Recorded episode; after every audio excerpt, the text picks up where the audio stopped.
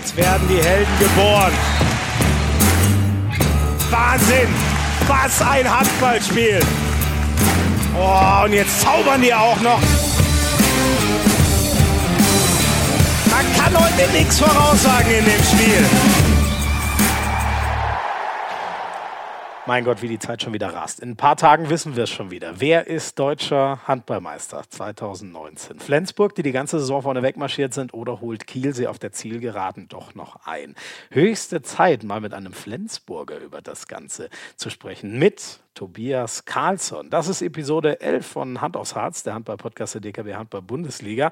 Mein Name ist Florian Schmitz-Sommerfeld, oder kurz Schmiso, bin Handball- und Fußballkommentator bei Sky und freue mich für euch weiter, diesen Podcast hier hosten zu dürfen.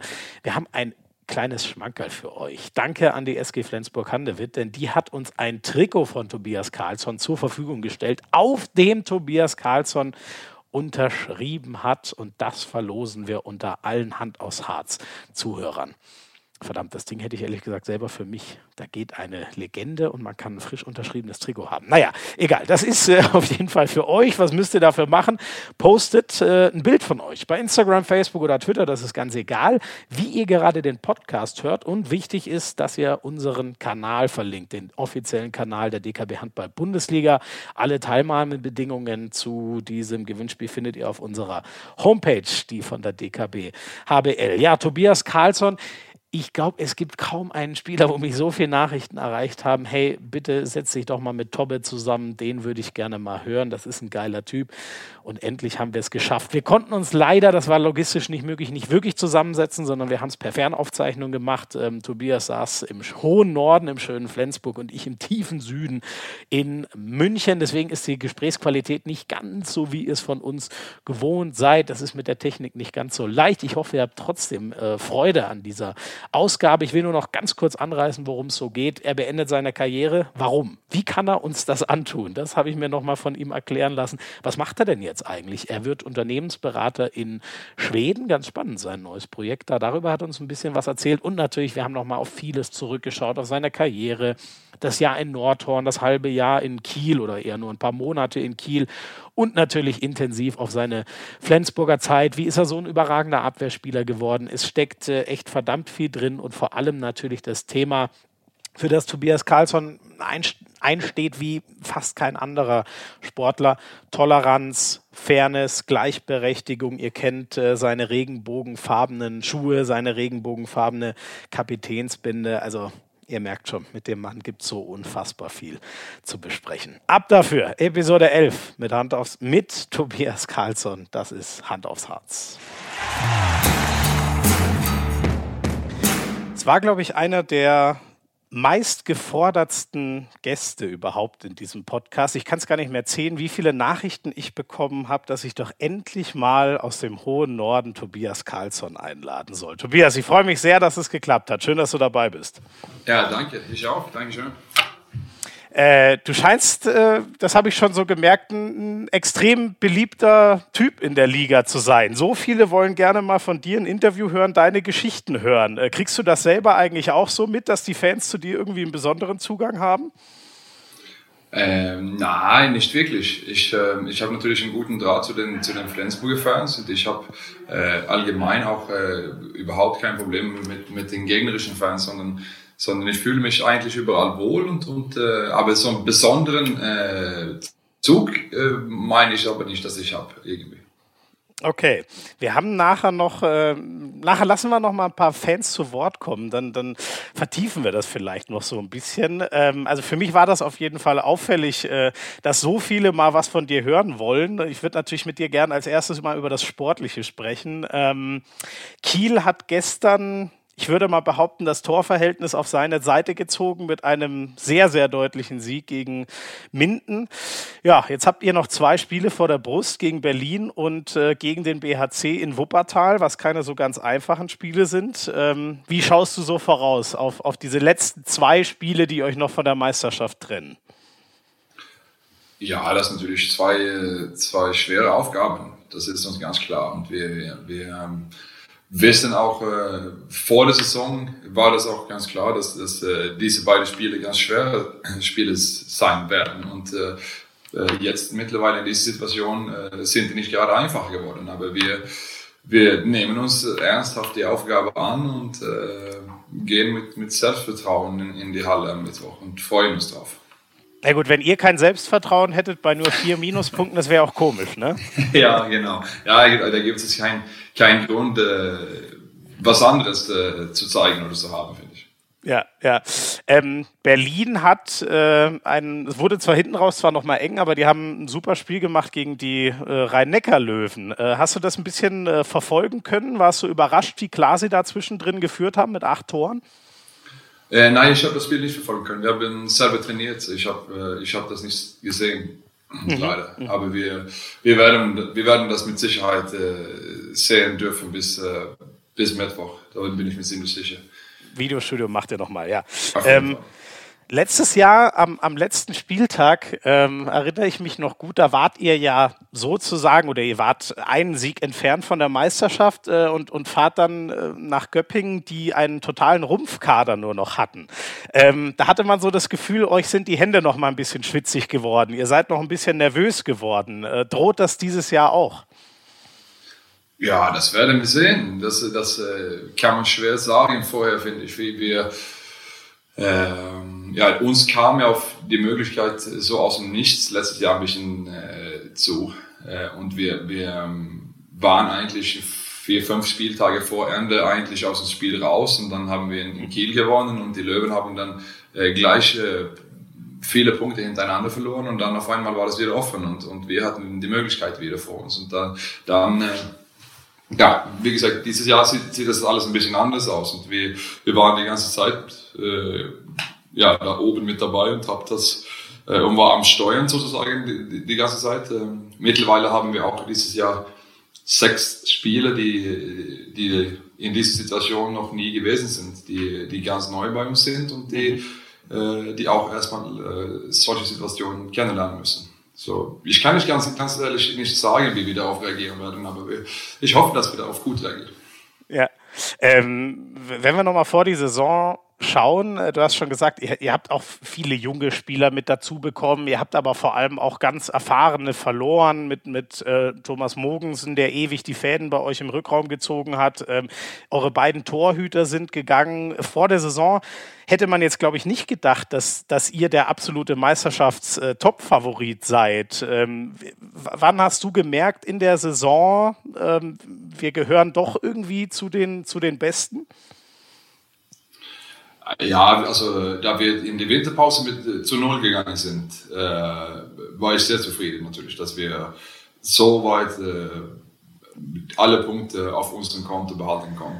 Aber die Saison ja schon halb rum. Ja gut, aber man muss doch nicht vergessen, wir haben mittlerweile so viele Spiele gespielt zu der Zeit und mit Champions League und allem, was wir gehabt haben, da haben wir auch viele Spieler inzwischen verloren. Und das heißt auch, dass bei uns war das Gefühl nicht so, wie es manchmal medial verbreitet wurde, fand ich. Sondern erst als wir in die Pause gegangen sind, war das uns klar, dass wir natürlich jetzt eine gute Ausgangsposition uns erarbeitet hatten für die Rückrunde. Kannst du es ein bisschen erklären? Wie war euer Gefühl? Also ihr hattet gar nicht das Gefühl, dass ihr bisher ungeschlagen seid, oder wie muss ich das verstehen? Ja, ungefähr so, ja. Erstmal hatten wir viele Spiele, viele ganz, ganz enge Spiele, und auch welche Spiele gewonnen, wo wir nicht unbedingt super gut gespielt haben, sondern auch am Ende die Glücklichen waren, wobei wir ein paar Spiele mit einem Tor gewonnen haben. Mhm. Ich sage nicht, dass es unverdient war, aber wie gesagt, nicht unbedingt so, dass wir jedes Spiel super gut gespielt haben. Mhm. Und dazu haben wir dann, wie gesagt, ein paar Spiele zu Hause gegen Zagreb, in Celje und so weiter in Champions League verloren. Und dafür, glaube ich, war das Gefühl bei uns ein bisschen, wir waren, glaube ich, mehr bodenständig in dem Sinne, was die Leistung und die Plus-Minus-Statistik angeht, als wie es medial gesehen wurde. Ja. Hast du da irgendwie als Kapitän und alter Recke auch irgendwie drauf hingewirkt, oder hast du selber gemerkt, dass die Mannschaft das einfach so sieht und sehr auf dem Boden bleibt? Nee, ich glaube, wir haben alle die Leute, die ein bisschen erfahren sind und ein bisschen was mitgemacht haben. Und unser Trainer auch natürlich hat auch viel dafür gemacht, dass wir auf jeden Fall bodenständig bleiben und nichts für selbstständig nehmen, sondern alles jeden Tag unsere Arbeit machen müssen. Mhm, mh. Ist das jeden Tag die Arbeit machen? Ist das auch das Erfolgsgeheimnis, warum ihr so eine unfassbar gute Saison spielt? Oder was macht euch dieses Jahr so stark? Ja, das finde ich. Das ist wohl das die größte Sache, die uns ausgezeichnet hat, finde ich, diese Saison. Wir haben natürlich zwei gute Verpflichtungen gekriegt mit unseren beiden neuen Torhütern. Die haben beide eine starke Saison gespielt. Und die anderen Neuzugänge, die wir bekommen haben vor der Saison, die sind alle auch gut im Spiel, ziemlich zügig reingekommen, finde ich. Und das macht natürlich auch alles einfacher. Ja. Mhm. Man muss auch wissen, mit der Sprache, die Umstellung, was das heißt, ins Ausland zu gehen und eine ganz neue Handballwelt kennenzulernen, das ist nicht unbedingt so einfach. Mhm. Zum Beispiel Simon Hald ist ja, glaube ich, neu gekommen und konnte kein Deutsch, nehme ich jetzt mal an. Wie hast du da oder wie habt ihr als Mannschaft so das geschafft, die Neuen zu unterstützen und denen da reinzuhelfen, dass sie einen möglichst guten Start haben? Ja, wie gesagt, wir sind ja viele Leute, die ein bisschen was mitgemacht haben und da haben wir einander gut ausgeholfen, finde ich. Paar Leute von uns sprechen auch die skandinavischen Sprachen und das hat auch die Leute geholfen, glaube ich, die nicht unbedingt von Anfang an Deutsch konnten. Mhm. Und dann könnten wir unsere Handballgedanken so auf eine Ebene hinkriegen, obwohl das sprachlich manchmal Probleme gab. Mhm. Mhm. Aber wie gesagt, wir haben auch viele Spiele in der Hinrunde gehabt, wo wir auch uns auf einem gewissen Niveau erspielt haben. Und wir haben auch Zeit gebraucht, um wirklich gute Handball zu spielen. Mhm, mh. Wobei, aber ihr habt ja trotzdem, ich weiß gar nicht, Kiel habt ihr ja, glaube ich, am 2., 3. Spieltag direkt geschlagen, ne? Das war ja schon ungewöhnlich, dass ihr das mit einer, jetzt nicht ganz rund erneuert, aber mit so vielen Neuzugängen das direkt zu schaffen, ist schon ungewöhnlich. Ja, das war eine ganz starke Leistung eigentlich, finde ich. Das war, da haben wir wirklich das hingekriegt, was wir wirklich wollten mit dieser Mannschaft und das ist nicht immer zu so einem Zeitpunkt so einfach. Das war ein richtig starkes Spiel. Mhm. So richtig wieder spannend gemacht sozusagen hat das Meisterschaftsrennen ja jetzt eure Niederlage in Kiel, dass ihr das Rückspiel nicht gewinnen konntet. Wie ist dein Gefühl? Werdet ihr trotzdem Meister oder lasst ihr Kiel nochmal vorbei? Nein, ich werde dafür alles tun, natürlich, dass wir Meister werden. Und ich glaube an uns und ich habe das Gefühl, dass wir alle Möglichkeiten haben, das noch zu packen, natürlich. Und so, kannst du es irgendwie vergleichen mit dem, also du hast ja vorhin schon erzählt, letztes Jahr war die Situation anders, weil da wart ihr eigentlich die Jäger und wart irgendwann an den Löwen vorbei. Dieses Jahr wart ihr immer die Gejagten. Seid ihr dadurch vielleicht auch ein bisschen abgehärteter, weil ihr immer vorne wegmarschiert seid und dann der Favorit wart ab Winter? Ja, gute Frage. Das möglicherweise kann es damit zu tun haben. Ich glaube aber allerdings auch, dass wir ein bisschen davon profitiert haben, dass wir so viele Neuzugänge gehabt haben, die nicht wirklich verstanden haben, wie stark das ist, mit 4 Minuspunkten so weit in der Saison gekommen zu sein. Du meinst, die denken gar nicht so viel drüber nach, sondern spielen einfach weiter. Mhm. Ja, genau. Ja, super, unbedarft quasi. Ja, genau. Du bist ja schon lange, seit 2009 bei der SG. es waren ja 15 Jahre. SG Flensburg-Handewitt hat ja echt lange warten müssen bis zur zweiten Meisterschaft. Hat sich irgendwas verändert? Habt ihr ein größeres Siegergehen entwickelt in den letzten Jahren, was vielleicht viele Jahre davor gefehlt hat? Warum ihr immer knapp an den Titeln vorbeigeschrammt seid in der deutschen Liga?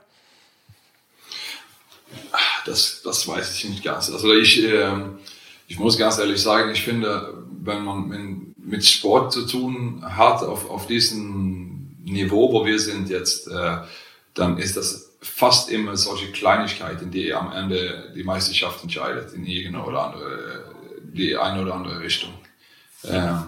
Und man muss einfach lange genug aushalten, dann kommt es irgendwann mal. Okay, Leidensfähigkeit. Genau. Apropos, letzte Sache noch dazu, zur Leidensfähigkeit. Du musstest ja gegen Kiel verletzt raus, mit einer Rückenverletzung. Wie geht's dir jetzt? Bist du fit für die letzten 2 Saisonspiele? Ja, das hoffe ich, ja.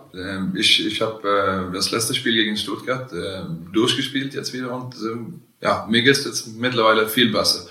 Und ich gehe davon aus, dass ich die letzten 2 Spiele auch spielen kann. Mhm.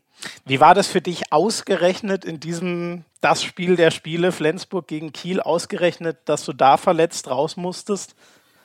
Ja, das war natürlich eine harte Situation in so einem Spiel, gerade in dieser Phase der Saison und so weiter. Aber da war das kein Thema überhaupt. Ich hatte solche Schmerzen und ich konnte mein linkes Bein gar keine Kraft aufbringen. Und da war keine Frage mehr, da hatte ich keine Chance. Wie ist das denn passiert? Ist das bei irgendeiner Bewegung passiert? Ich habe es ehrlich gesagt gar nicht mehr vor Augen. Also wie kamen diese Schmerzen? Ja, aber ich war im Zweikampf mit einem Kieler und ich habe ihn aufgefangen und wir sind zusammen auf Boden gefallen und da ihn gleichzeitig in eine Drehung und dabei ist irgendwas passiert worden. Und genau was und wie, das kann mir bis heute wohl keiner richtig so sagen, außer dass welche Probleme das dann hergebracht hat. Ja, aber zum Glück, es ist wieder vorbeigegangen. Eins würde ich gerne noch mit dir besprechen, bevor wir ein bisschen auf dich persönlich zu sprechen kommen, die Handball Champions League. Ihr wart, dadurch, dass ihr in der Bundesliga so stabil wart, schon auch aus deutscher Sicht so der Hoffnungsträger. Ihr seid ziemlich problemlos in das Viertelfinale eingezogen, habt da dann aber im Hinspiel eine ziemlich deutliche Klatsche bekommen. Wie schaust du zurück auf diese Champions League-Saison? Ich habe so das Gefühl, da wäre mehr drin gewesen, da wäre das Final Four eigentlich locker drin gewesen. Ja, so habe ich das auch gesehen, bis zu dem Punkt, wo wir Westrum getroffen haben im Viertelfinale. Vor dem Spiel habe ich auch gesagt, dass das sind 2 Mannschaften, die sind natürlich Favoriten, aber wir sind nicht weit von Augenhöhe. Wir haben eine gute Saison hinter uns, die haben vielleicht nicht so eine starke Saison hinter sich. Und dafür war die Möglichkeiten so quasi ausgeglichen gewesen. Als wir uns aber getroffen haben, habe ich gemerkt und ziemlich nach dem ersten Spiel ziemlich doll auch gespürt, dass die waren besser. Mhm. Das war keine Frage, die waren stärker und gut vorbereitet und haben auch die bessere Leistung gezeigt über diese beiden Spiele. Mhm. Da kann man auch nichts anderes sagen, finde ich, als da ist die richtige Mannschaft ins Final Four gegangen, unter uns beiden zumindest. Ja. Aber wie gesagt, wir sehen uns ja selber bei der SG als eine der Top 18 Vereine, 8 bis 10 Vereine in Europa und ich finde, wir haben immer wieder gezeigt, dass wir unter diesen Top 8 stark mithalten können. Mhm, mh. Und meintest du mit, jetzt haben wir schon mal einen Eindruck bekommen, was für ein fairer Sportsmann du bist, dass du sagst, Veszprém ist da zu Recht durchgegangen. Hattest du aber auch das Gefühl, also sie waren an dem Hinspieltag, zumindest in der zweiten Halbzeit, haben sie sich dann deutlich abgesetzt in dem Hinspiel und euch am Ende klar geschlagen. Aber so wie ich dich verstanden habe, sie waren auch individuell besser besetzt, also sie haben den noch etwas stärkeren Kader. Ja, aber die haben vor allem, also ich weiß nicht, ob die den besseren Top-Leistung kriegen können, aber die haben eine größere Breite, finde ich, indem dass die mehrere Wahlmöglichkeiten über ihre ganzen Kader haben und auch andere Voraussetzungen haben. Die kommen in diesem Spiel komplett ausgeruht, gut vorbereitet und natürlich, also bringt das auch was in so einer Situation. Und man hat einfach gespürt, dass da war mehr drin bei denen als bei uns. Mhm, mh. Das ist jetzt wieder, da sind wir beim alten leidigen Thema, so Belastung in der Bundesliga, der sehr hoch ist. Ich habe da mit Andi Schmid hier im Podcast schon mal lange drüber gesprochen. Wie ist da deine Sicht auf die Dinge? Muss man die Anzahl der Spiele verringern? Braucht ihr bessere Reisemöglichkeiten, zum Beispiel mehr Charterflüge? Oder wo siehst du diesen Ausweg aus der Misere, dass Veszprém ausgeruhter in so ein Spiel geht als ihr? Also da gibt es, finde ich, unterschiedliche Probleme damit eigentlich. Das eine ist, dass es gibt ja Mannschaften, die aus Ligen kommen, die gar nicht so stark sind wie die Bundesliga. Also wo die Spiele an sich in der Liga die Belastung nicht bringt, was jedes Spiel in der Bundesliga uns macht sozusagen. Das an sich ist ja eine Sache. Daran können wir aber wenig machen. Das ist ja wie es ist und das ist bei anderen Sportarten natürlich auch so. Dann hast du das Terminproblem, dass wir bei uns natürlich die HBL und die Bundesliga, die wollen unbedingt ihre Termine fest im Spielplan halten und das heißt natürlich, dass es manchmal Probleme bringt für die Mannschaften, die Champions League spielen. Mhm. Dann hast du eine Hallenproblematik, dass alle Mannschaften nicht erst ein Recht auf ihre eigenen Hallen haben und das heißt, und das macht ja dann im anderen Schritt die Terminproblematik noch schwieriger. Und dann hat man das Reiseproblematik als vierte Bein. Und dass diese Sachen zusammen, finde ich, bringt dazu, dass die Voraussetzungen momentan nicht gleich sind bei den allergrößten Vereinen in Europa, damit man fair gegeneinander auf einem gleichen Niveau treffen kann, wenn man so weit in ein Viertelfinale kommt zum Beispiel. Mhm. Andi Schmid hat gesagt, so als die, jetzt höre ich, glaube ich, gerade die Möwen bei euch im Hintergrund. Das ist natürlich cool. Oder? Sind das Möwen bei euch im Hintergrund? Ja, das richtig gehört? Vor dem Fenster bei mir, ja. Mensch. Ich wäre dich auch so gern besuchen gekommen in Flensburg, aber ich habe mir das auf der Landkarte nochmal angeschaut. Und ist dir schon mal aufgefallen, wie weit im Norden von Deutschland Flensburg liegt? Ich würde fast behaupten, kurz danach ist schon Schluss mit Deutschland. Also du denkst, ich sehe das andersrum. Ich finde, das ist so weit zu allen anderen Sachen in Deutschland. Ja, wenn ich nicht gerade aus München kommen würde, ne, was so weit südlich liegt, dann hätten wir das. Ich hoffe, wir kriegen das noch ein anderes Mal hin. So, wo war ich jetzt eigentlich? Die Reise, genau, Reisethematik sind wir eigentlich. Also Andi Schmid hat mir gesagt, er fände zum Beispiel, zu jedem Spiel eigentlich mit einem Charter zu fliegen, was irgendwie ein weiterer Flug ist. Das wäre so seine schnellste Lösung, um dem Problem mal zu begegnen. Hast du da auch was, wenn du dir da was wünschen könntest? Es wird dich jetzt nicht mehr betreffen, weil deine Karriere dann beendet ist nach der Saison, aber wenn du dir für deine Teamkollegen was wünschen kannst oder was durchsetzen könntest, was würdest du machen, was wäre das Erste, was du angehen würdest? Also wenn bei uns in der Handball-Bundesliga oder in Handball-Europa jede Mannschaft so eine Charterflugmaschine wie in der NHL, NBA oder wie auch immer, den großen Sportarten, Fußball und so weiter, haben könnten, dann wäre die Voraussetzung natürlich ganz, ganz anders gewesen. Dann hätte man einen Tag davor direkt hinfliegen können, selbst die Uhrzeiten ausmachen, selbst alles planen können, keine Weiterreisen an Flughafen oder zurück oder wie auch immer. Das wäre natürlich die allereinfachste und allerschnellste Lösung, um irgendwas in Bewegung zu bringen. Da bin ich voll bei Andi. Ja, wunderbar, okay.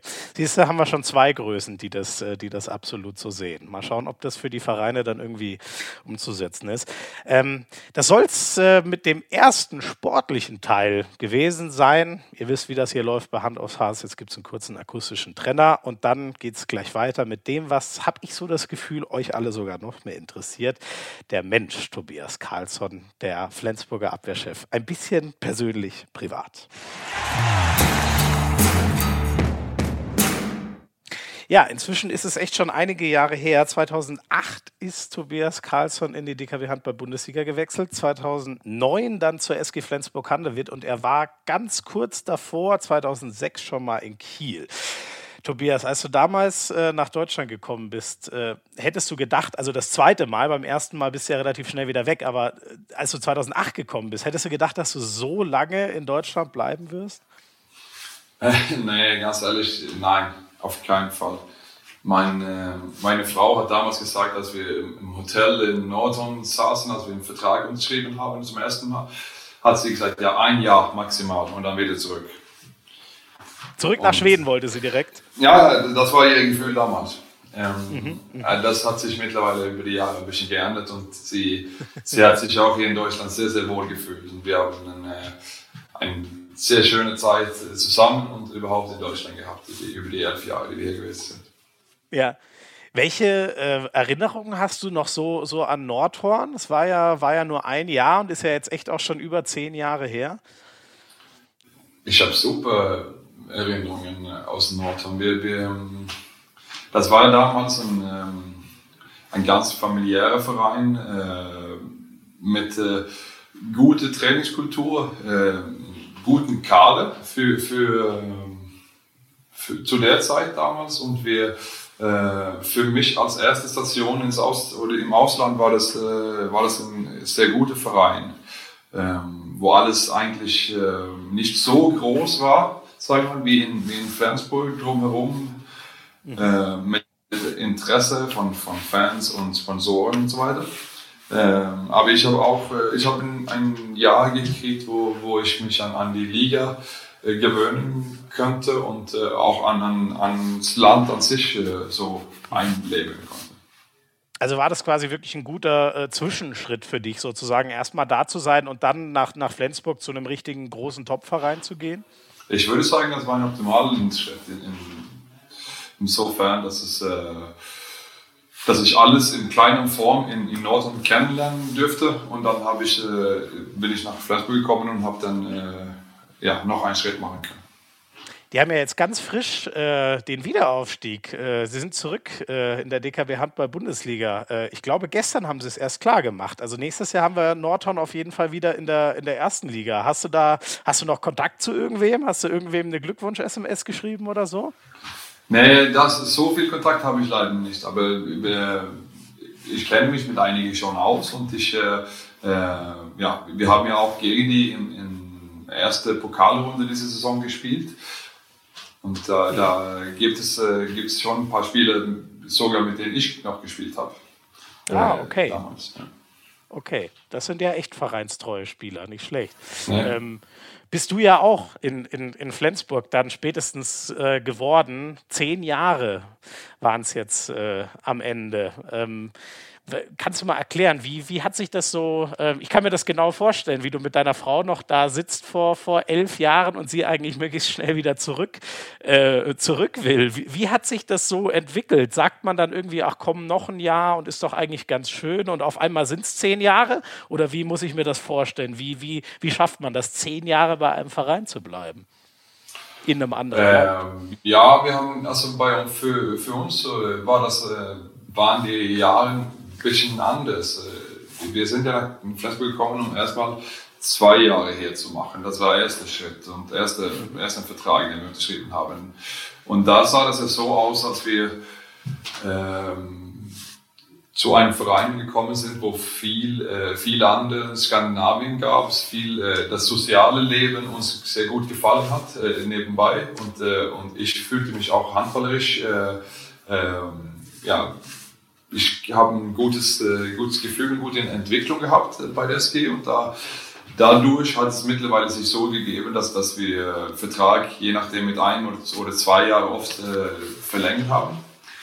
Und dann kamen wir 2014 in eine neue Phase, wo wir unser erstes Kind bekommen haben und dann umgezogen sind an einen anderen Stadtteil und da auch uns sehr wohl gefühlt haben, aber ein komplett anderes Leben, ein ganz ruhiges, so mit Familienleben mehr in der Art gehabt haben. Und das dafür fühlt es sich für mich an, nicht wie 10 gleiche Jahre, sondern sind sehr unterschiedliche Jahre und eher 3, 4 verschiedene Perioden, obwohl das in einem Stadt und einem Verein gewesen ist.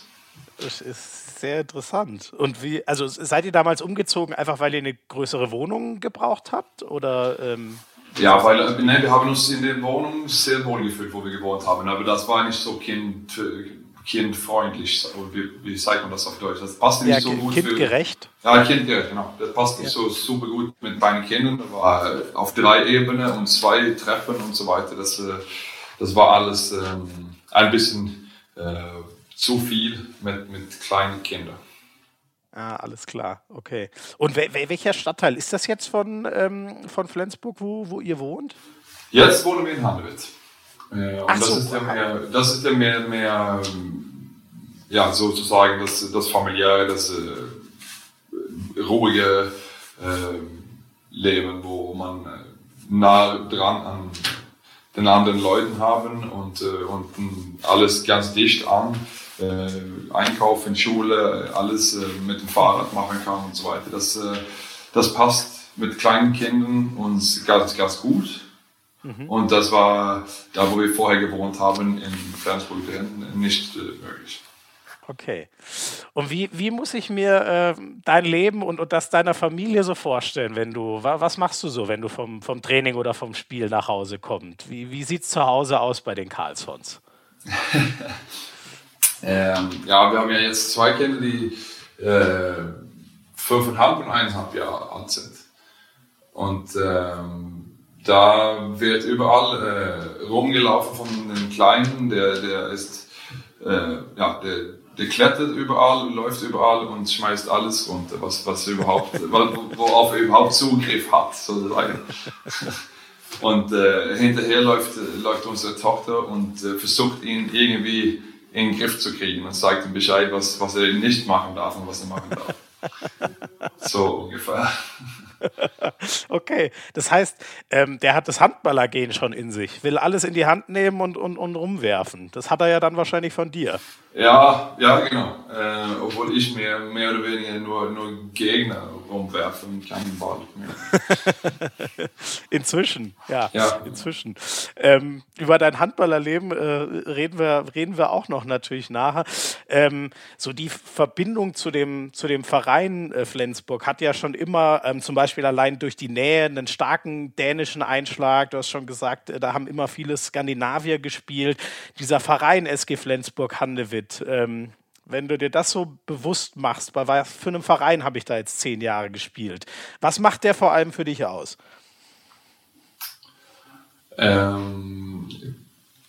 Ich finde, dass das ganze Zusammenhalten von verschiedenen Leuten, wir haben ja ein paar große Sponsoren, aber wir haben eine riesen Menge kleiner Sponsoren. Mhm. Und dass so viele Leute einen großen Teil sind an diese Verein und das alles machbar oder möglich macht, was hier gemacht wird, ist das große, würde ich sagen, die große Sache, woran man über mehrere Jahre profitiert hat, finde ich. Das macht den Verein an sich sehr stark, weil man einen breiten Grund haben, worauf man steht. und sich nicht nur unbedingt an der einen oder anderen Sponsor verlassen muss. Und das macht auch einen Fankreis mit sehr treue und sehr engagierte Fans. Mhm. Ja, die Hölle Nord heißt ja nicht unbedingt so, nicht ohne Grund so. Ist das eigentlich deine Lieblingshalle? Hast du zu der auch eine ganz besondere Beziehung? Ja, auf jeden Fall. Wie gesagt, so oft, wie wir hier jetzt gespielt haben und wie so viele große Sachen, was ich hier erlebt habe und so viele schöne Menschen, die ich hier getroffen habe über die Jahre. Natürlich ist es für mich im Handballwelt eine der schönsten Plätze in Welt. Mhm. Wo hast du sonst noch gerne gespielt? Ja, ich habe immer gemocht, solche Hallen, wo die Stimmung sehr heiß ist, obwohl die Fans eigentlich ganz nicht unbedingt für uns sind oder die aber Arenas, wo es immer gute Stimmung ist, aber immer eine faire Stimmung. Da fühle ich mich sehr wohl und da gibt es ja viele Beispiele von. Mhm.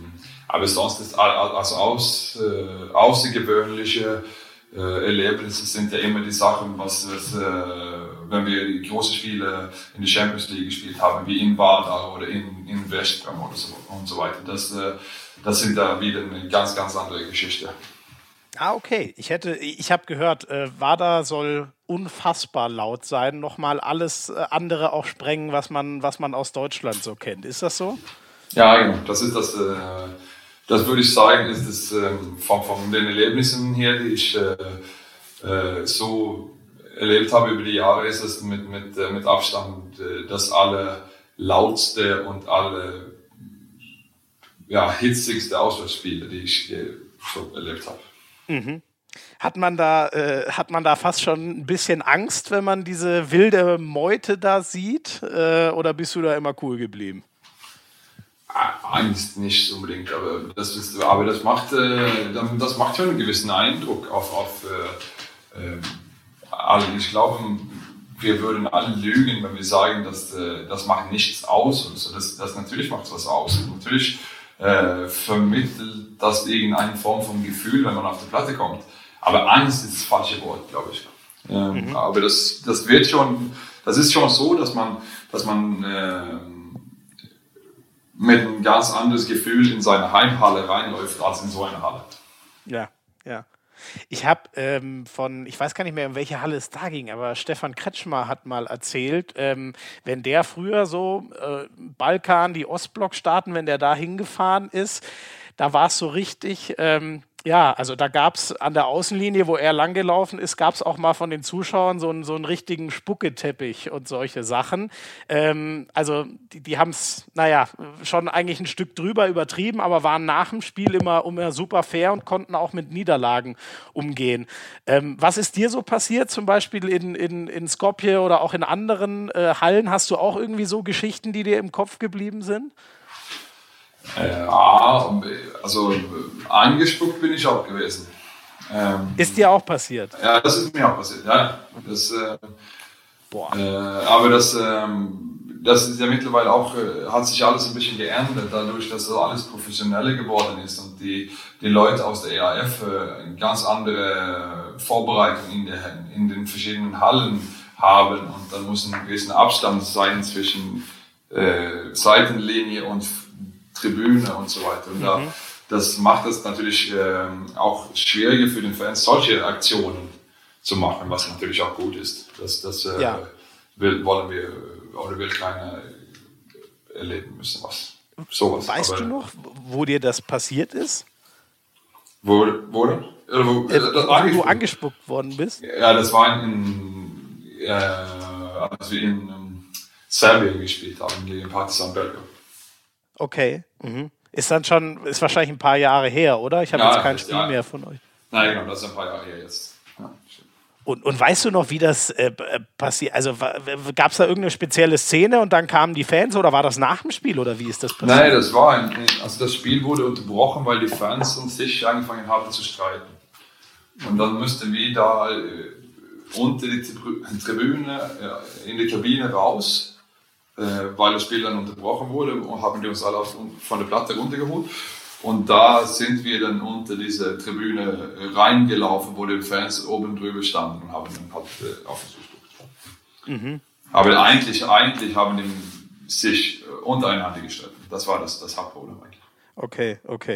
Und für dich konntest du das, ich meine, das ist ja schon eine extremst heftige Beleidigung, nenne ich es jetzt mal. Konntest du das einfach so irgendwie beiseite wischen und dann nachher weiter Handball spielen oder ist das bei dir, warst du da schon sehr wütend innen?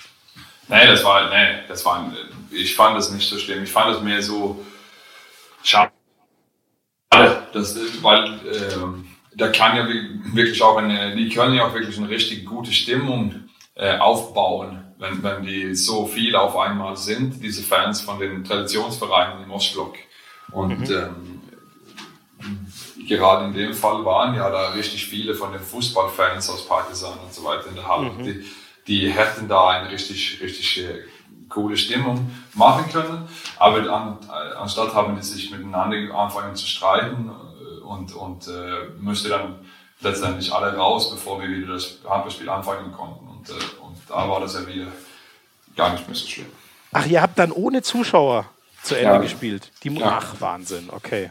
Das kann man sich in Deutschland alles gar nicht vorstellen, ne? Aber zum Glück, das ist natürlich nichts, worauf wir zielen wollen. Das ist was ganz anderes. Klar.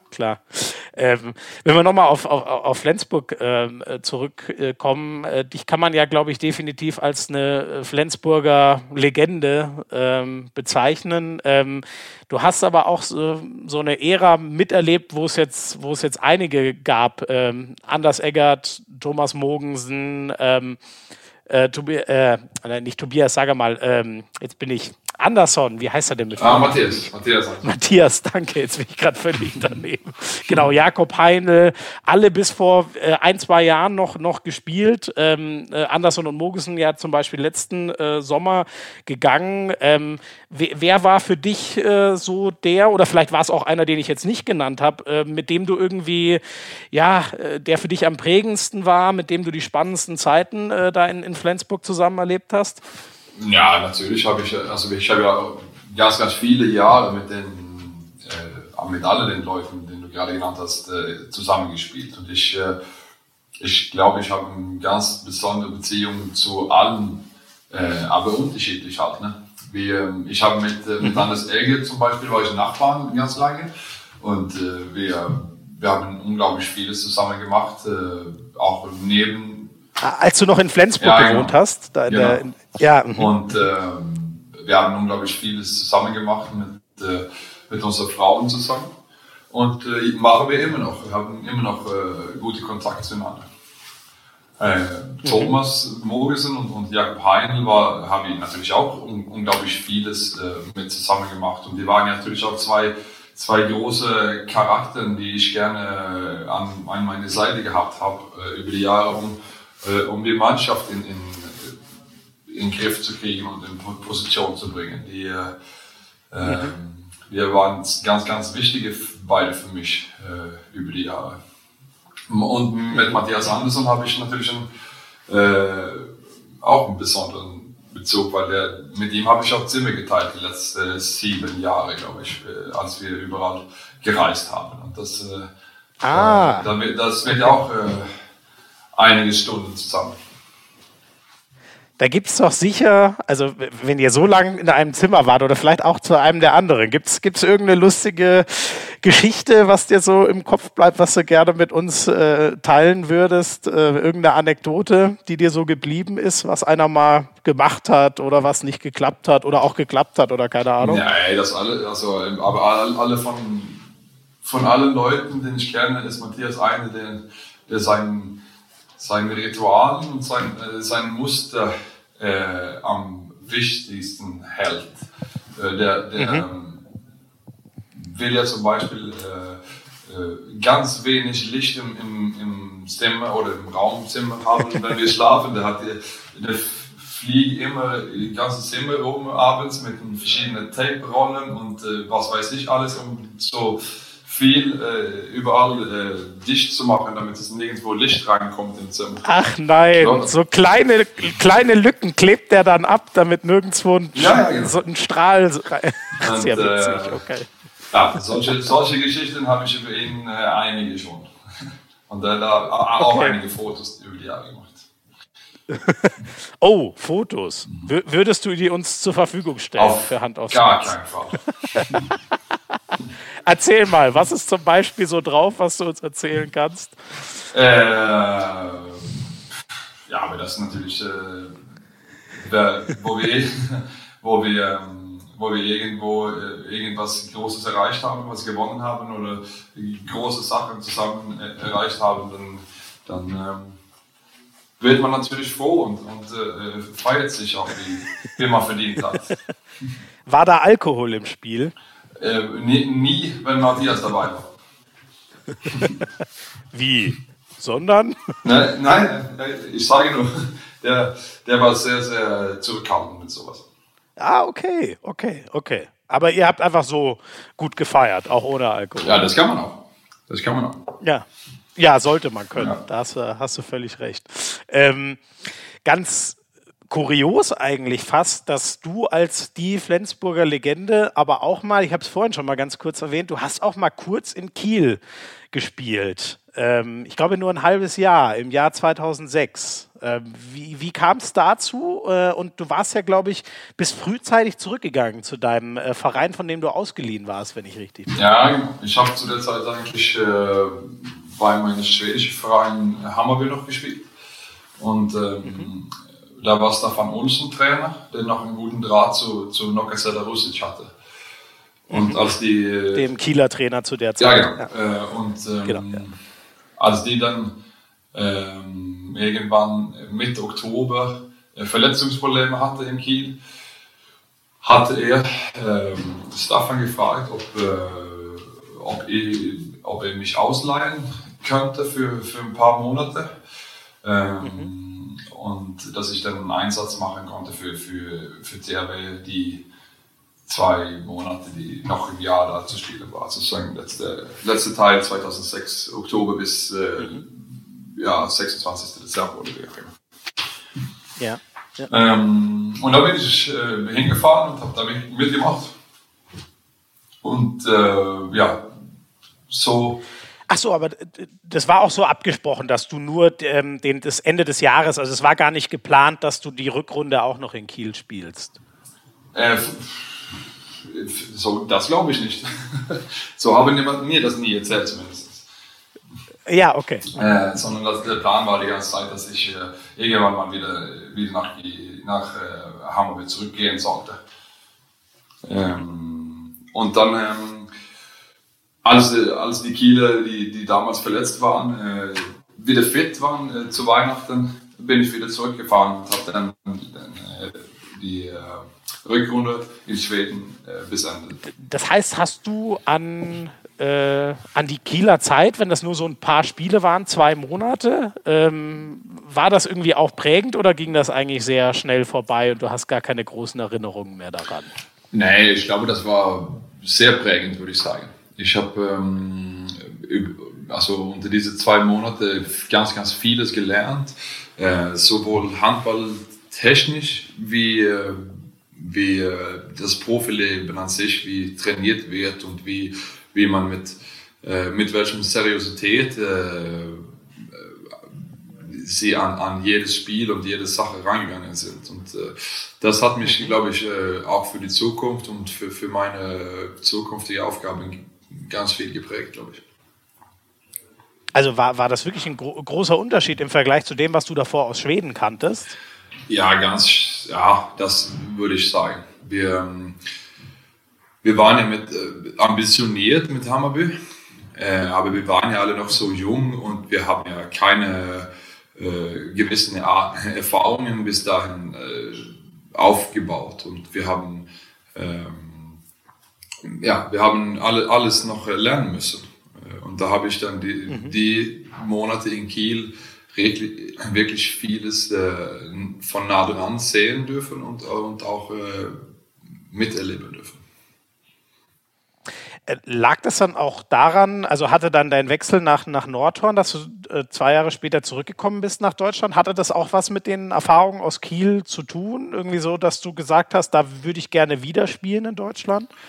Das glaube ich schon. Ich habe ja da von ganz nah dran sehen dürfen, wie die Atmosphäre in der Bundesliga und wie auf welchem Niveau Handball gespielt wird und so weiter. Also das glaube ich hängt ein bisschen zusammen damit, dass ich von Kiel und wieder nach Hause gefahren bin mit einem gutes Gefühl und ein ganz großes Interesse an der Bundesliga. Mhm, mhm. Sehr cool. Und so bist du uns dann am Ende sehr, sehr lange erhalten geblieben. Ja, es gibt viele Weggefährten von dir. Wir haben jetzt mal einen Schiedsrichter rausgenommen, Thorsten Zacharias, also der früher in der HBL gepfiffen hat. Wenn wir uns vielleicht mal anhören, was der so über dich als Handballer zu sagen hat. Ist ganz spannend, so eine Stimme von jemandem, der dich lange begleitet hat und auf dem Feld nah an dir dran war, zu hören. Hi Tobias, schon zu meiner aktiven Zeit als Schiedsrichter in der Bundesliga gehörtest du zu den sympathischsten Spielern auf der Platte. Vielleicht nicht immer nett zu deinen Gegenspielern, also so rein körperlich gesehen, aber zu uns Schiedsrichtern bist du immer fair gewesen. Und das ist bis zum heutigen Tag so geblieben. Für einen Abwehrchef mit, ich sag mal, gefühlten mindestens 1000 Strafminuten, vielleicht auch nicht so selbstverständlich. Wie hat mein ehemaliger Schiedsrichterchef Peter Rauchwus mal gesagt, Karlsson ohne Hinausstellung, dann war er entweder verletzt oder du brauchst eine neue Brille. Lieber Tobias, alles Gute für dich, bleib gesund und hab viel Spaß nach deiner aktiven Zeit als Spieler. Viele Grüße auch von allen anderen Schiedsrichtern. Tschüss, Thorsten Zacharias. Ja, das... Was möchtest du ihm antworten? Ja, erstmal herzlichen Dank. Das sind riesengroße Worte und das, wie gesagt, das ist nicht selbstverständlich, dass es von einem Schiedsrichter so über einen Spieler gesprochen wird. Ja, das Gefühl habe ich auch, vor allem nicht über einen Abwehrchef. Also du scheinst ja, wie hast du das gemacht, dass die Schiedsrichter normal, gerade die Abwehrchefs und die Schiedsrichter sind sich ja oft uneins und diskutieren viel. Wie hast du das geschafft, dass er so eine hohe Meinung von dir hat? Das ist ja fast unglaublich. Na, aber einig bin ich auch nicht immer mit den Schiedsrichtern. Und das wissen sie auch. Aber das geht ja nicht darum, dass wir dieselbe Meinung haben müssen. Ich glaube, das geht mehr darum, dass man respektvoll und vernünftig miteinander umgehen kann. Ja. Und das ist, glaube ich, hoffe ich, und das, was Thorsten Zacharias hier auch, woran er denkt, wenn er sagt, dass ich ein fairer Spieler war und dass er das immer lustig fand, zusammen. Mhm. So stelle ich mir da vor, zumindest. Wo kommt das bei dir her, so deine Art, mit den Leuten so umzugehen, dass sie so positiv auf dich reagieren? Ist das irgendwie was du aus deiner Erziehung von deinen Eltern mitbekommen hast oder so? Oder wie würdest du das erklären? Ja, das hat wohl ganz sicher damit was zu tun. Und ja, ich glaube, das war auch nicht immer so, glaube ich nicht. Ich habe auch über die Jahre ein bisschen was gelernt, glaube ich, und auch über die Jahre ein bisschen ruhiger geworden. Also hast du am Anfang noch mehr geschimpft, so in deiner Karriere? Ja, oder auf einer anderen Art und Weise, glaube ich. Und da habe ich wohl auch ein bisschen gelernt über die Jahre, dass das erstmal keinen Sinn macht und zweitens ziemlich unsympathisch ist, das zu machen. Ich mag nicht unbedingt gerne, wenn das jemand gegen mich macht und dann macht es ja auch keinen Sinn, das selber zu machen. Also Altersweisheit ist das bei dir sozusagen? Das ist ein gutes Wort dafür, ja. Tobias, du bist allgemein jemand, der irgendwie so... total für große Werte steht. Fairness, auch große Emotionen, aber positiv. Wir kennen das alle allein bildlich von dir, von deiner Kapitänsbinde und von deinen Schuhen, die in Regenbogenfarben sind. Warum ist dir das wichtig, da solche Zeichen zu setzen, diese Themen auf die Agenda zu heben sozusagen? Ich glaube, mir ist das über die Jahre aufgefallen, wie große Möglichkeit wir haben als Sportler und als Spitzensportler in einem Sportart mit vielen Zuschauern und großer Reichweite, wie viele Möglichkeiten wir haben, Leuten zu beeinflussen und Leuten mit irgendeiner Meinung zu erreichen. Und daher habe ich meine Möglichkeiten, meine Plattform und meine Zeit benutzt, um zu sagen, was mir wichtig ist, und wofür ich stehe und was ich finde,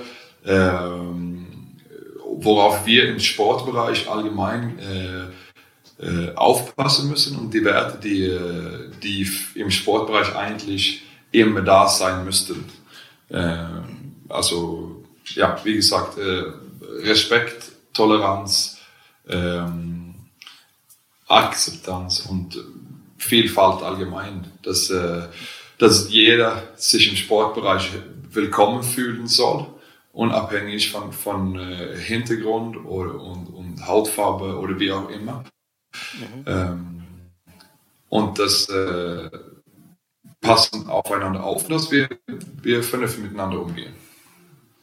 Hast du irgendwelche Erlebnisse gehabt oder hat dir das auch jemand in der Erziehung mitgegeben, oder wo kommt das her, dass die Werte bei dir so präsent sind? Ja, das ist wohl eine Mischung von Altersweise, wie gesagt, und was ich über die Jahre gelernt habe im Sport und was ich von meinen Eltern beigebracht bekommen habe, und auch was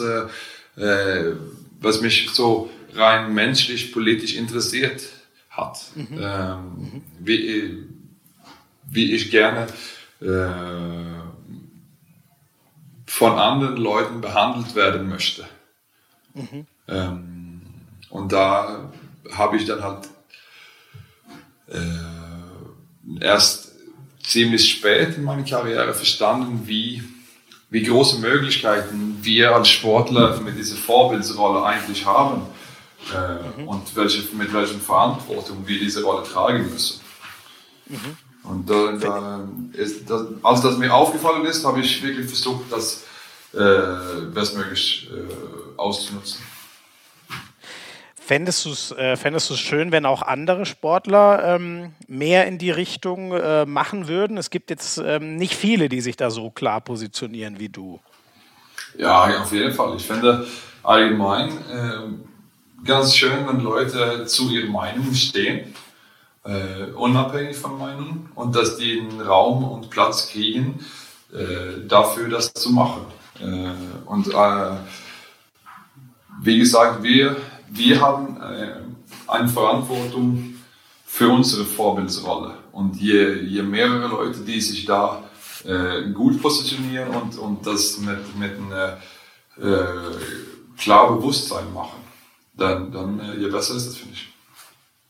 Und hast du das Gefühl, das machen ausreichend Sportler so? Oder gehst du manchmal auch auf, ich weiß nicht, Teamkollegen oder andere Handballer oder vielleicht auch Leute aus ganz anderen Sportarten zu und sagst, hey, wir sollten uns da mehr positionieren mit dieser Rolle, mit dieser Aufmerksamkeit, die wir haben, von der du eben schon erzählt hast? Also treibst du andere Leute an sozusagen? Manchmal vielleicht, aber ich versuche das nicht zu machen. Ich will keine sagen, wie der oder sie sein soll. Ich finde das wichtig, dass ich gerne sagen darf, was ich meine und was ich habe für wichtig. Aber das passt auch nicht zu allen, und alle wollen das nicht. Und das soll auch, man soll, finde ich, auch keine dazu zwingen. Das muss dann von jeder muss sich selber damit wohlfühlen, sonst wird es nicht glaubwürdig und sonst macht es auch keinen Sinn. Mhm, mhm. Verstehe ich. Ja, ja. Also muss aus jedem Sportler selber rauskommen und man kann nicht extern dazu getrieben werden, sozusagen. Genau. Ja, ja. Gestern war ja Europawahl. Ich nehme mal an, dass du auch gewählt hast, wenn du so ein engagierter und auch irgendwo politischer Mensch bist. In Deutschland haben wir ja durchaus mehr das rechte Spektrum, was so wieder erstarkt, die jetzt genau gegen das stehen, die Werte, für die du so einstehst. Bekommst du das mit? Macht dir das irgendwie Sorgen, was da in Deutschland passiert?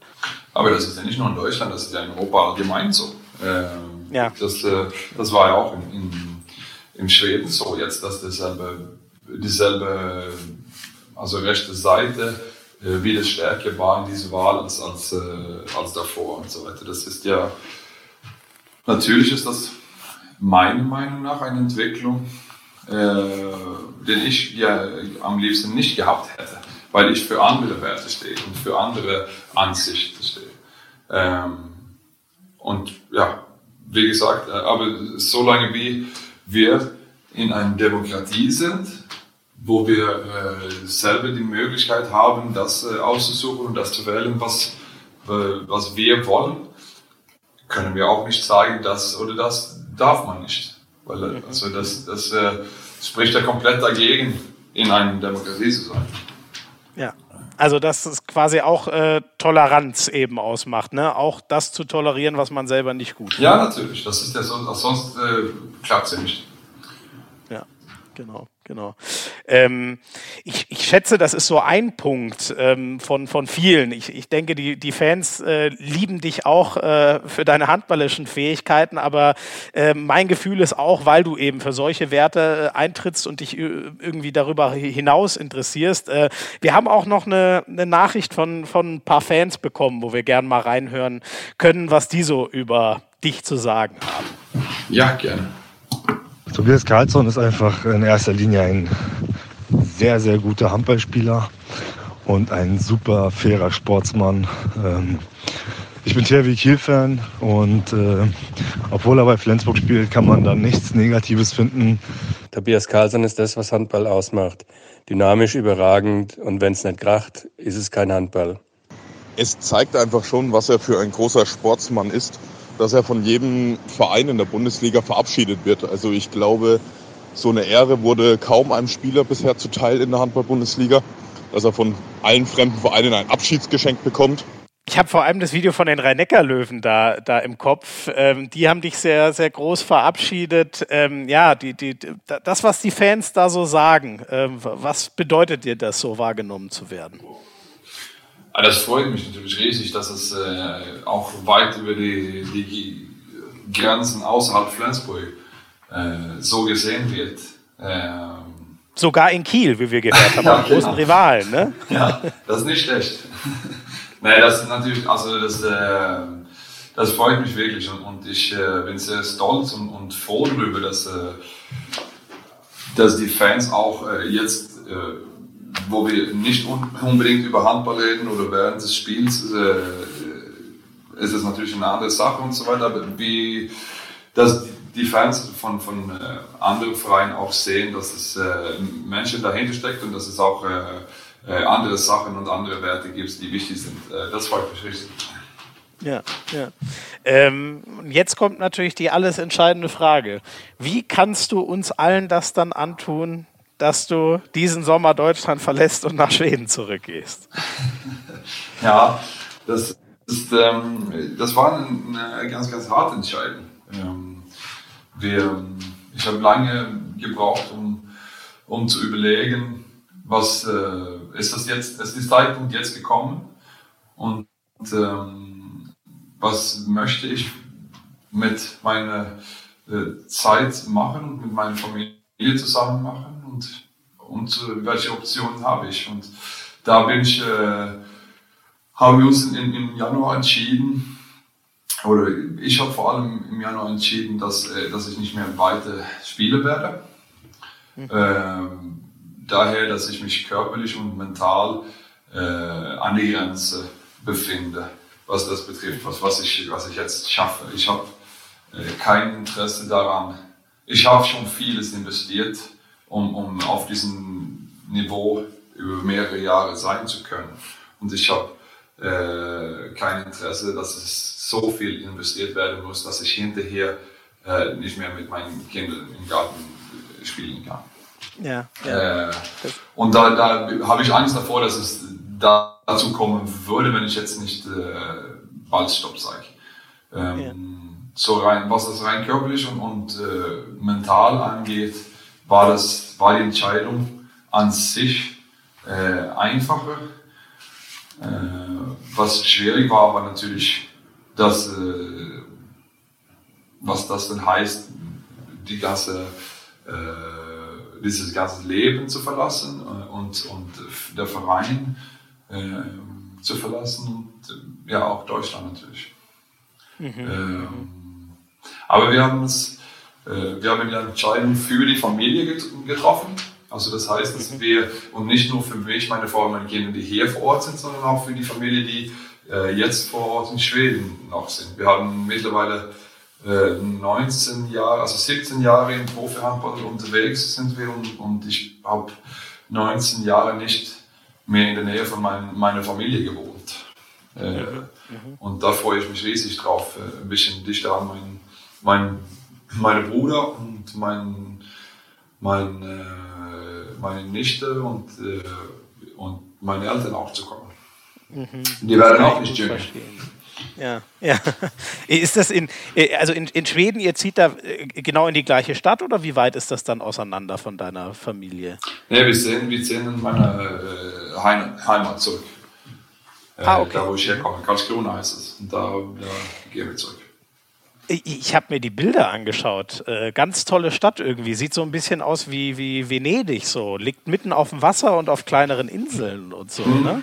Ja, genau. Die ganze Stadt ist auf 32 Inseln aufgebaut. Und es ist viel Wasser und ganz, ganz schön. Ein bisschen windig, aber sonst sehr schön.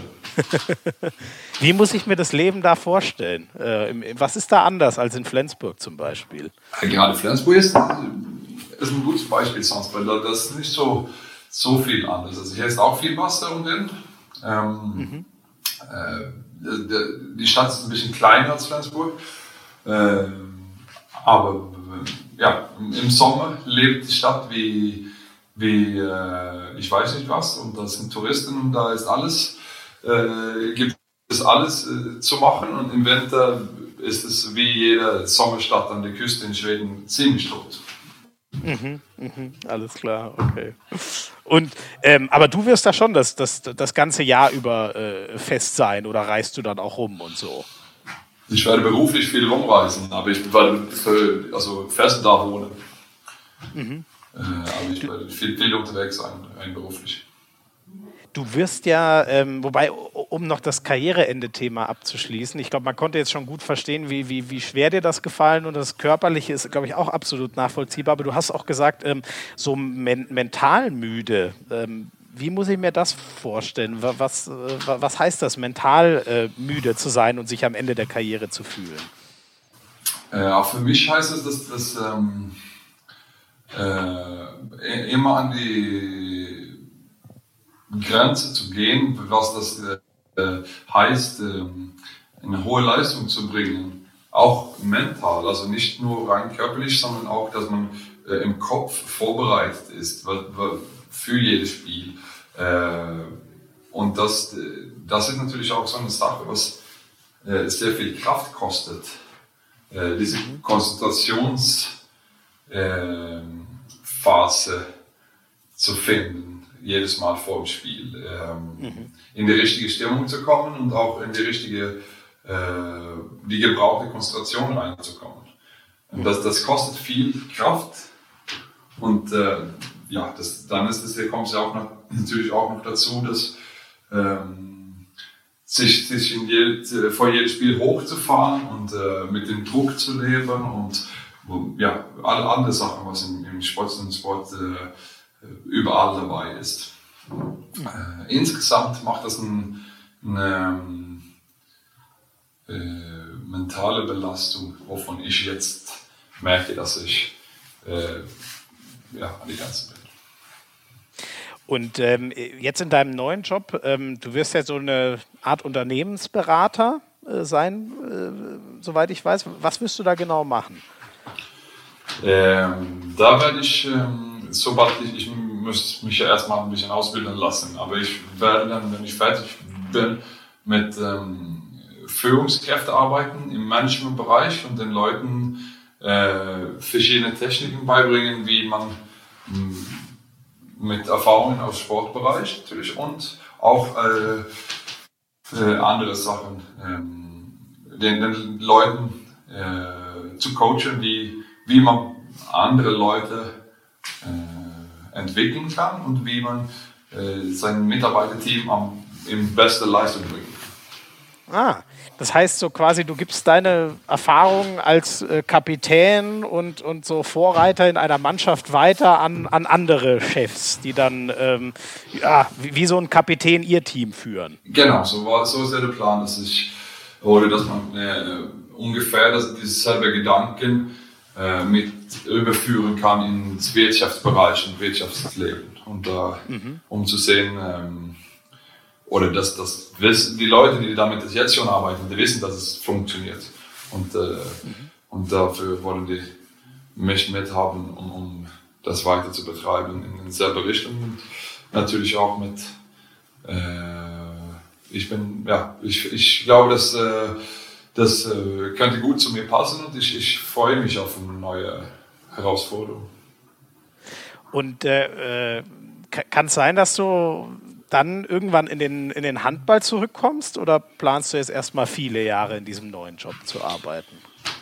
Nein, ich plane erstmal in diesen neuen Job rüber zu gehen und dort zu arbeiten. Ich bin mir ziemlich sicher, dass ich werde im Handballbereich irgendwann mal wieder auftauchen. Ich habe zu großes Herz für den Handballsport und für viele Leute, die ich kennengelernt habe, um komplett nichts mit Handball zu tun zu haben. Ich glaube, da fällt vielen schon mal ein Stein vom Herzen, wenn du jetzt das sagst. Und was wäre das dann am ehesten? Was wirst du mal Trainer oder wirst du eher so ein Berater im Hintergrund? Oder was würde am ehesten zu dir passen, glaubst du? Ja, gerade im Trainerbereich sehe ich mich jetzt nicht momentan zumindest. Das kann gut sein, dass es in der Zukunft sich irgendwas ändert, aber jetzt momentan nicht. Das wäre mir ein bisschen zu viel, dasselbe Leben wie jetzt und nur noch viel mehr Arbeit. Ja, verstehe ich. Okay, dann eher vielleicht eine Beratungsfunktion. Genau, so. Ja. Sowas. Ja. Eins würde ich gerne mit dir noch handballerisch besprechen. Du warst ja, oder jetzt aus den letzten Jahren, man kennt dich als, sagen viele, den besten Abwehrspieler der Welt. Du warst aber nicht immer Abwehrspieler, ne? Du hast schon auch in deinen jungen Jahren, warst du mal so ein typischer Shooter im linken Rückraum. Ja, das stimmt. Das ist aber lange her jetzt. Genau, es ist schon eine Weile her. Hast du irgendwann mit dieser Rolle mehr und mehr Gefallen gefunden? Ich habe da mit Finn Lemke auch schon drüber gesprochen im Podcast, der ja auch inzwischen mehr und mehr ein reiner Abwehrspieler ist. Oder Andi Schmid sagt, es fehlt oft irgendwie die Begeisterung für die Abwehrspieler, weil die in der Regel bei MVP-Wahlen und so keine Rolle spielen. Bist du so richtig in dieser Rolle aufgeblüht oder hat dir auch immer ein bisschen was gefehlt, dass du nicht Angriff spielen konntest? Ich hab ja bis 2008 eigentlich Angriff gespielt. Solange ich noch in Schweden gespielt habe, war ich mehr oder weniger fest auch im Angriff. Und dann, als ich nach Nordhorn gewechselt habe, 2008, habe ich ein Gespräch gehabt mit Ola Lindgren, der damals Trainer war bei Nordhorn. Und der hat gesagt, du wirst für mich eine große Rolle kriegen in unser Abwehrspiel und du wirst natürlich auch deine Möglichkeiten kriegen, angriffsmäßig, aber ich sehe dich, deine größte Potenzial eigentlich im Abwehrbereich, sagte er. Okay. Und insofern hat es sich von selber ergeben eigentlich, dass ich war nicht mehr auf dem Niveau ganz konkurrenzfähig vorne im Angriffsspiel. Die Leute, mit denen ich gekämpft habe, um die rechte linke Position zu haben, die waren besser und die haben das besser geschafft, was ich nicht geschafft habe. Vor allem dann Wurfqualität gehabt, was ich nicht hatte. Mhm. Und das liegt ja teilweise daran, dass ich vor mehreren Jahren eine ganz schlimme Schulterverletzung hatte. Ja, genau. Du konntest ja dann kaum noch richtig werfen. Ab wann war das eigentlich? Wann war diese Schulterverletzung, die das dann eigentlich... Ja, die ging über mehrere verschiedene Schritte eigentlich. Erstes Mal 2001 und dann habe ich das wieder gemacht 2004, glaube ich. Und so über mehrere Jahre wurde das immer wieder schlimmer.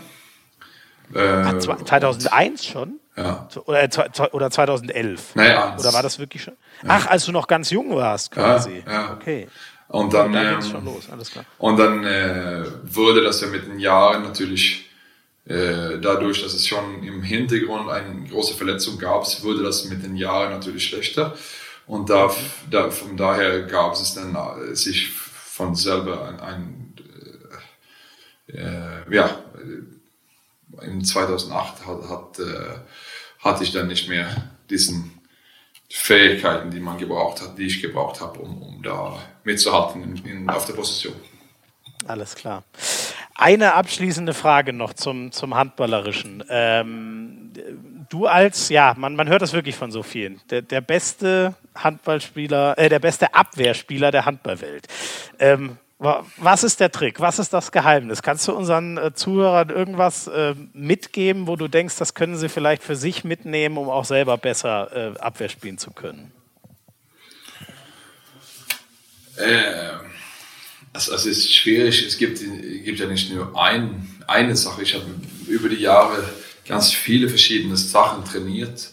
Und, aber Vorbereitung auf jede Gegner war für mich immer wichtig. Und Beweglichkeit. Beweglichkeit über die Beine, also schnelle Beine. Und dann braucht man natürlich auch, wie auf alle anderen Positionen im Handballbereich, ein gewisses, man muss das Spiel gut lesen können, du brauchst eine physische Stärke und so weiter. Das sind aber Sachen, die man auf jede Position braucht. Aber ich glaube, schnelle Beine und natürlich auch eine riesen Lust darauf, Abwehr zu spielen. Das ist das Allerwichtigste, glaube ich. Das haben halt, glaube ich, wenige, ne, in jungen Jahren. Da wollen alle lieber vorne Tore werfen. Ja. Und Vorbereitung, heißt Vorbereitung dann Videostudium, sich auf die Gegner einzustellen? Oder wie machst du das? Da auch noch als ein Teil, ja. Also dem nächsten Gegner gut kennenzulernen, um zu wissen, welche Stärke hat er und der eine oder der andere, und damit man bestmöglich auf die verschiedenen Situationen vorbereitet ist, wenn die auf dich im Spiel zukommen. Ja. Wunderbar. Vielen Dank für die Einblicke. Das war unsere zweite Rubrik. Tobias Karlsson persönlich, privat und natürlich viele handballerische Tipps. Und eine Kleinigkeit fehlt noch. Ihr kennt ja unsere dritte Rubrik, die Entweder-Oder-Rubrik Hand aufs Herz. Vielleicht erinnerst du dich, wir haben ja mal gegeneinander geworfen. Das war um den härtesten Wurf. Das war beim All-Star-Game war es ja, ne? Ja. Insofern erstmal die erste Frage. Wer glaubst du hat den härteren Wurf? Tobias Karlsson oder Florian Schmitz-Sommerfeld? Soll ich jetzt beantworten? Ja, genau. Ich weiß das ja. Ich weiß, dass ich das ganze Wettbewerb mit falscher Hand gemacht habe. Und dass du dadurch gewonnen hast. Aber war das nur ein kleiner Ausrutscher oder habe ich wirklich den härteren Wurf? Das ist ja quasi. Ich glaube tatsächlich, dass du den härteren Wurf hast. Gut, aber ich kann dafür nicht so gut Abwehr spielen wie du. Das gebe ich offen zu. Danke dafür. Wer wird dein Nachfolger werden im Innenblock? Johannes Golla oder Simon Hald? Simon Hald, glaube ich. Nicht, weil die Golla nicht halt Abwehr spielen kann. Das kann genauso gut wie alle anderen unsere Kreisläufer. Aber weil ich sehe mehr Ähnlichkeiten mit Hall, also nach so wie ich körperlich aussehe und so weiter bei Hall. Von Größe, von Möglichkeiten, Wurf zu blocken und so weiter. Das sehe ich Hall ähnlicher als Golla. Golla hat allerdings ganz andere Qualitäten und wird mit Sicherheit ein ganz, ganz starker Handballspieler werden, sowieso. Der ist ja noch blutjung und jetzt schon so gut, ne? Ja, da können wir uns noch auf eine Menge freuen, glaube ich. Ja, ganz sicher. Das wird jetzt quasi eine Dreifach-Oder-Frage. Ich finde, ich hoffe, ich habe keinen vergessen, aber ich finde, du hast 3 herausragende Titel gewonnen. Silber mit den Schweden bei Olympia 2012, mit Flensburg die Champions League 2014 und im letzten Sommer nach 15 Jahren warten die deutsche Meisterschaft. Was war für dich der größte Titel? Das ist so schwierig, die miteinander zu vergleichen. Ich habe nichts Größeres mit der Nationalmannschaft gewonnen als Olympia selber. Und das war natürlich eine Riesensache für uns, weil wir über so viele Jahre keine Medaille geholt haben mit der Nationalmannschaft. Und im Vereinsbereich ist es natürlich schwer zu sagen, dass also Champions League ist natürlich, dass alle größte, insofern, dass alle also verschiedene Ligen dabei sind oder Mannschaften aus alle verschiedenen Ligen dabei sind und ganz starke Gegner dabei sind und so weiter. Aber die Leistung, die es gefordert wird, um die Bundesliga zu gewinnen, also das, was dahinter steckt, mit so einer ganz hohe Leistung über so lange Zeit, wie da gefordert wird, ist so schwierig und so schwer zu erreichen, dass ich fast die Meisterschaft von 2008 als höher schätze. Okay, das ist doch mal eine Ansage.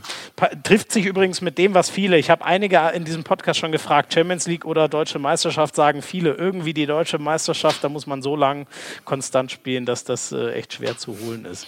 So ist es aber. Aber allerdings ist es ja auch so, dass das heißt ja nicht, dass ich nicht wertschätze die Champions League-Siege damals. Das ist immer noch eine ganz große Nummer. Ja, da wart ihr die Könige von Europa. Das hat auch was für sich.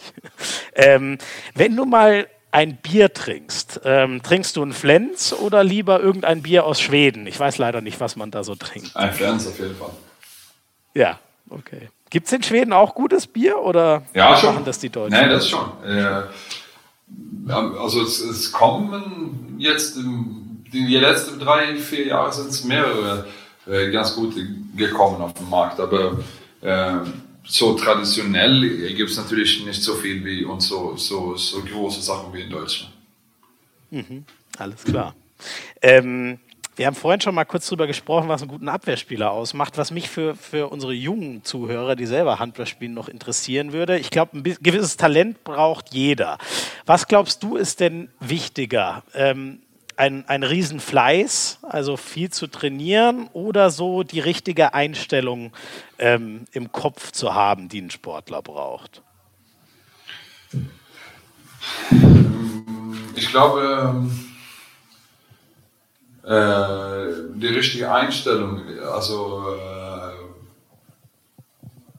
richtig an die Sache ranzugehen und auch richtig zu verstehen, was das heißt, was gefordert wird und dass es keinen einfachen Weg gibt, dass man mit Niederlagen auch leben muss und das muss man auch erstmal lernen und davon sich entwickeln lassen und auch ein gewissen Talent in dem Bereich von viel Training abzukönnen. Dass man nicht Lust also, dass sich aus der Einstellung so, dass sich aus der Einstellung so der Fleiß entwickelt, sozusagen. Ja, genau. Das ist gut ausgedrückt, ja. Okay. Ich meine, du hast eine tolle Karriere gehabt als Abwehrspieler, aber wenn du es dir nochmal aussuchen könntest, deine Karriere so spielen, wie sie sich jetzt entwickelt hat, oder mit einer gesunden Schulter und wenn du im Angriff dann doch mehr an Verantwortung hättest übernehmen können, was hättest du lieber?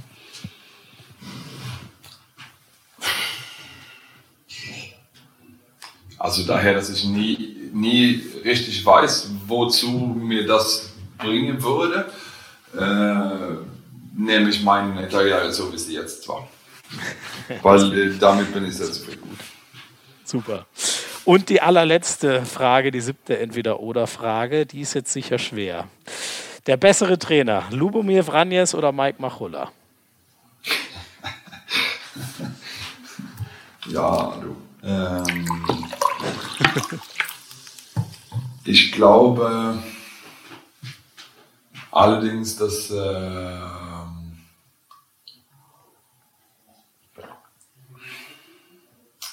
musst du erst noch mal einen Schluck nehmen. Ja, aber das ist schwierig, weil die sind so unterschiedlich. Die sind Joba hat ja einen Handball Ahnung von Handball wie ganz wenige andere. Und Mike hat ja Mike auch natürlich, aber arbeitet komplett anders als Job. Deswegen wird es schwierig, den beiden so direkt miteinander zu vergleichen, weil die so unterschiedlich arbeiten. Aber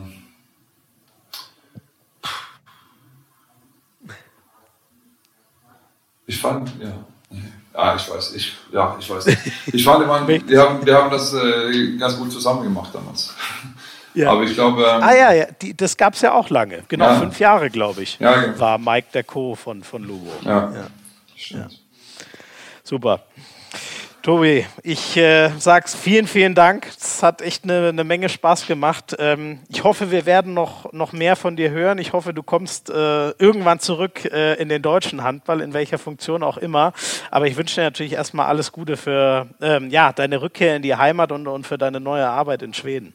Ja, vielen Dank dafür. Dankeschön. Hat Spaß gemacht. Sehr schön, dass du bei uns warst. Das freut mich. Und das nächste Mal, weil wir hatten ein paar technische Probleme, das werden die Zuhörer wahrscheinlich auch gehört haben. Das nächste Mal komme ich dich dann einfach in Schweden besuchen. Irgendwann so in 2-3 Jahren, wenn dieser Podcast so richtig groß ist, dann komme ich mal zu dir nach Schweden, dann lassen wir alles nochmal Revue passieren. Ich glaube, so machen wir das. Ja, das hört sich gut an. Du bist herzlich willkommen. Super, vielen Dank. Ja, und dann habe ich für euch noch einen ganz kurzen... Hinweis, das finde ich absolut geil, denn die SG Flensburg-Handewitt und Tobias Karlsson stellen uns hier für die Hand aufs Herz-Zuschauer ein Trikot zur Verfügung, was wir unter allen Zuhörern verlosen. Dafür müsst ihr einfach nur, ich habe es glaube ich vorhin schon eingangs ja mal gesagt, bei Instagram, Facebook oder Twitter ein Bild von euch raushauen, wie ihr gerade diesen Podcast hier hört. Und dabei müsst ihr vor allem den offiziellen DKB-Handball-Bundesliga-Kanal markieren, taggen. Ihr wisst schon, wie das funktioniert. Die Teilnahmebedingungen, die findet ihr auf der Homepage von der DKB-HBL. Da könnt ihr alles nochmal nachlesen. Das soll's gewesen sein mit Folge 11 von Hand aufs Herz mit Tobias Karlsson. Vielen Dank nochmal. Yes. Man kann heute nichts voraussagen in dem Spiel.